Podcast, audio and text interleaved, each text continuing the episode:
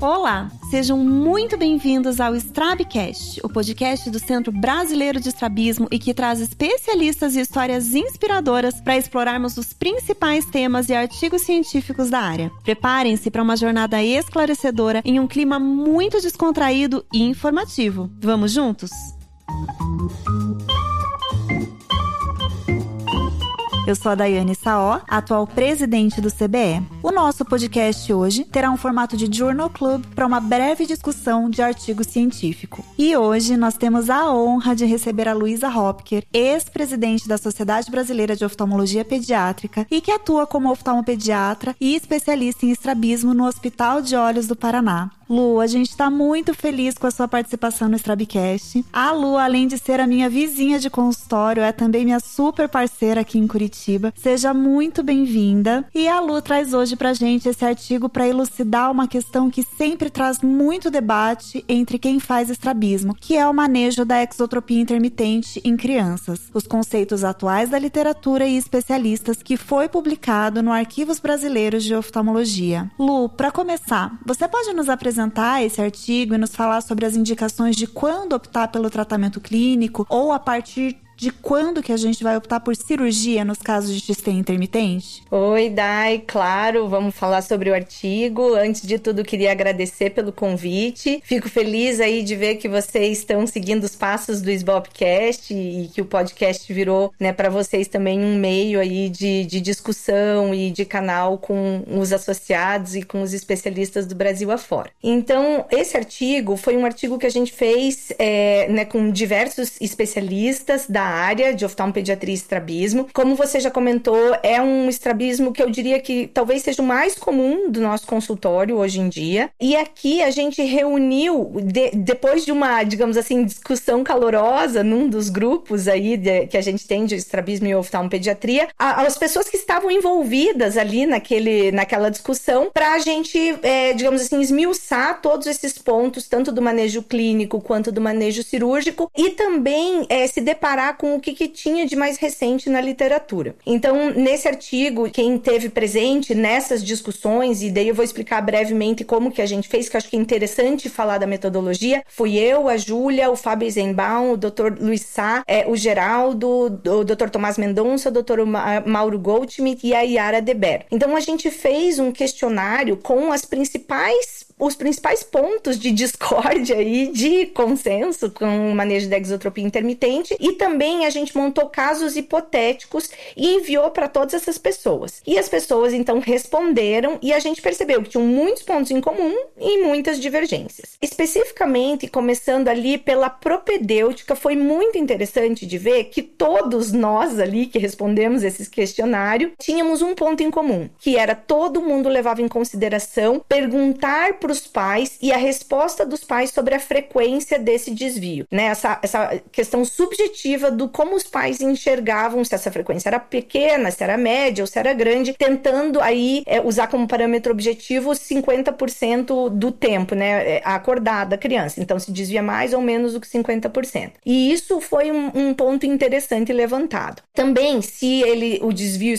é, espontaneamente descompensava ou só em situações específicas. E aí, no exame mesmo, é verificar se precisa, por exemplo, de uma oclusão, uma quebra da fusão para descompensar, ou se ele descompensava só com a criança, por exemplo, olhando para longe, como que também estava o desvio para perto, e uma ajuda aí de uma oclusão prolongada para tentar medir o maior desvio e eventualmente também o uso de lentes positivas, né, de três é, dioptrias para avaliar se esse desvio seguia com o mesmo padrão de medida de perto e de longe. E outro ponto levantado ainda no, numa manejo ali no exame seria fazer a medida da criança não só olhando para longe para o nosso tabela de Snellen, mas também ao longe de uma janela, onde você consiga aumentar, digamos assim, essa distância. Então, isso tudo assim ainda falando ali do exame, né? E aí alguns dados da literatura importantes é que não tem um ângulo específico que vai servir para te dizer se o prognóstico é melhor ou pior,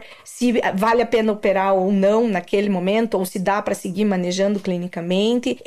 Assim de consenso da literatura. E existem escalas para controle do desvio, mas é, assim o desvio é, ele é variado, então o uso dessa escala, no, dessas escalas que existem várias, né, como por exemplo a Newcastle, é, é difícil. E que a deterioração da estereopsia, apesar de rara, porque a gente sabe que esse é justamente um desvio onde as crianças têm boa estereopsia, ela é de prognóstico ruim. E aí agora passando então especificamente para o manejo, né, se a gente vai seguir com manejo clínico ou vai operar. Uma coisa muito importante na parte básica inicial é fazer a correção das ametropias, ou seja, mesmo que tenha uma baixa miopia, um baixo astigmatismo, fazer a correção completa, né, da miopia e do astigmatismo. Se houver uma alta em hipermetropia, apesar disso, às vezes, para quem está começando a ser um pouco contraintuitivo, não fazer descontos altos das altas hipermetropias, porque são pacientes diferentes, hipoacomodativos, e fazer descontos altos fazem a visão ficar ruim e não controlar uma exotropia intermitente. E aí, um consenso é fazer né, a oclusão antissupressiva entre uma a três horas por dia no olho dominante, se por acaso há uma alternância alternada cuidado, mas é importante lembrar que tanto a gente vê no dia a dia quanto na literatura não tem, a oclusão não tem um papel em evitar a deterioração do desvio, né? Isso é muito importante, mas melhora o controle. E até tem trabalho recente mostrando isso, né? Então, de dados assim, objetivos de controle do desvio, ele melhora, mas se for para deteriorar e seguir para o caminho cirúrgico, vai seguir. O uso de lentes negativas, que eu acho que é um ponto assim de bastante discussão, porque algumas pessoas gostam muito, outras não, é, né, em quem, quem usa, usa é, uma adição de menos um a menos 3 da, do que tem de dioptria esférica, em geral, até chegar na idade para operar. Então, acho que esses são os pontos, assim, digamos assim, principais do manejo clínico. E aí, falando do manejo cirúrgico, eu acho que tem dois pontos muito importantes que foram levantados pel pelos experts, mas que também estão na literatura, que são a frequência e o controle, mais do que o tamanho do desvio. Então, a gente sabe que esse é um desvio que, né, em geral, os pacientes têm uma estereopsia normal, têm visão binocular, e acho que o grande dilema de todos, né, nós, é quando que a gente vai fazer essa correção cirúrgica se houver eventualmente o risco de perder essa estereopsia, por exemplo, numa eventual hipercorreção. Então, acho que isso é que faz tanta discussão em cima né, e controvérsia em cima do momento de operar, em qual criança indicar cirurgia. Mas, via de regra, existe o consenso entre os experts e a literatura que um desvio maior de 50% do dia, com pouco controle, ou seja, aquele desvio que demora a compensar ou que nem,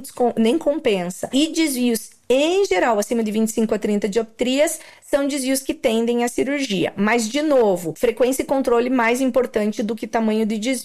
E, em geral, assim, o grupo tende a operar pacientes acima de 4 anos. Mas, de novo, existe uma grande controvérsia, porque desvios grandes, por exemplo, de 40, 45 dioptrias e mal controlados numa criança de um ano e meio, dois, a maioria ali dos experts operaria de qualquer maneira, alguns aguardariam. E a gente sabe da literatura que tem muitos trabalhos, até né, você tem um trabalho publicado sobre isso também, uhum. é, mostrando que é, desvios corrigidos em crianças de 3 a 5 anos têm um sucesso motor até melhor do que quando você aguarda um pouco mais. Então, acho que né, isso é um ponto muito importante para você pôr na balança na hora de, de, discutir com os pais a cirurgia de estrabismo. E aí, acho que um último ponto cirúrgico importante é o que fazer de técnica cirúrgica. Eu acho que o duplo recuo dos retos mediais e o recuo ressecção, às vezes eu acho que é quase como se fosse um fla-flu, assim, né? Tem gente que adora duplo recuo dos retos laterais e a gente que adora recuo e ressecção. Via de regra, assim, o consenso ali, e, e também daí vou trazer dados da literatura, é desvios pequenos e médios e com excesso de divergência. Em geral, a gente usa recuo do reto lateral, existe um certo consenso para isso, com alta taxa de sucesso e pouca hipercorreção, que é o grande drama, né? No pseudo excesso de divergência no XT básico, a maioria das pessoas opta por recuo e ressecção. Mas a gente tem dados da literatura que mostram que uma exotropia intermitente do tipo básico, tanto o recuo ressecção quanto o recuo dos retos laterais tem um sucesso semelhante e uma taxa de hipocorreção e hipercorreção semelhantes. Então, acho que esse dado é muito importante porque, no fim das contas, fica na escolha do cirurgião, daquilo que ele se sente mais confortável e que ele tem mais confiança em fazer. Com certeza, excelente, Lu. E assim, a gente vem de escolas muito parecidas, né? A gente vem das mesmas escolas, então acho que as nossas condutas acabam sendo muito semelhantes. Mas conta pra gente um pouquinho qual que é especificamente a sua conduta para essas crianças. A partir de que idade, num XT intermitente mais descompensado, você começa a considerar uma intervenção cirúrgica?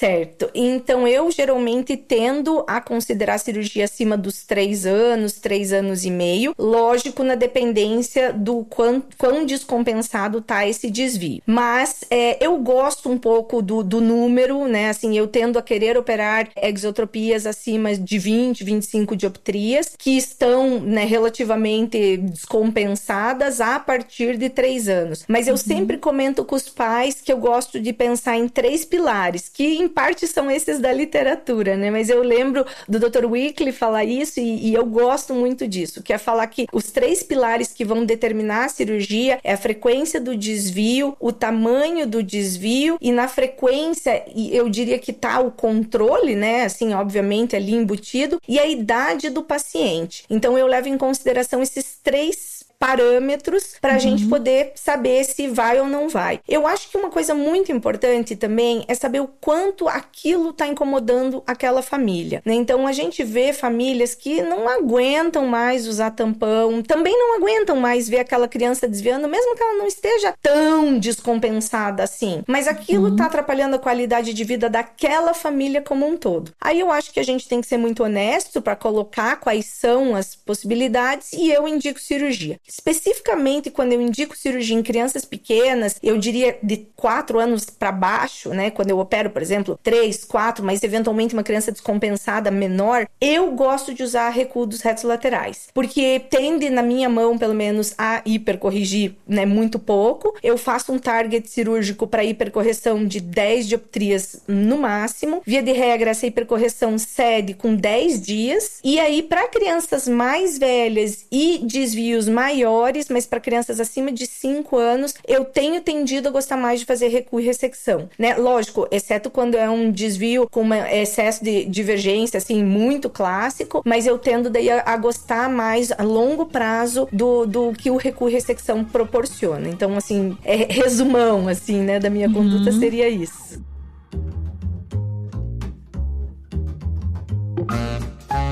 Lu, muitíssimo obrigada. Excelente artigo. Eu tenho certeza que esse estudo ele vai nortear muitos estrabólogos nas suas condutas quanto ao manejo do XT intermitente. E esse foi o Strabcast. E hoje a gente conversou com a doutora Luísa Hopker. Lembrando que você pode ter acesso a esse artigo na íntegra acessando o link disponível na descrição desse podcast. E se você gostou, compartilhe com seus amigos e não se esqueça de nos seguir e favoritar na sua plataforma de áudio preferida.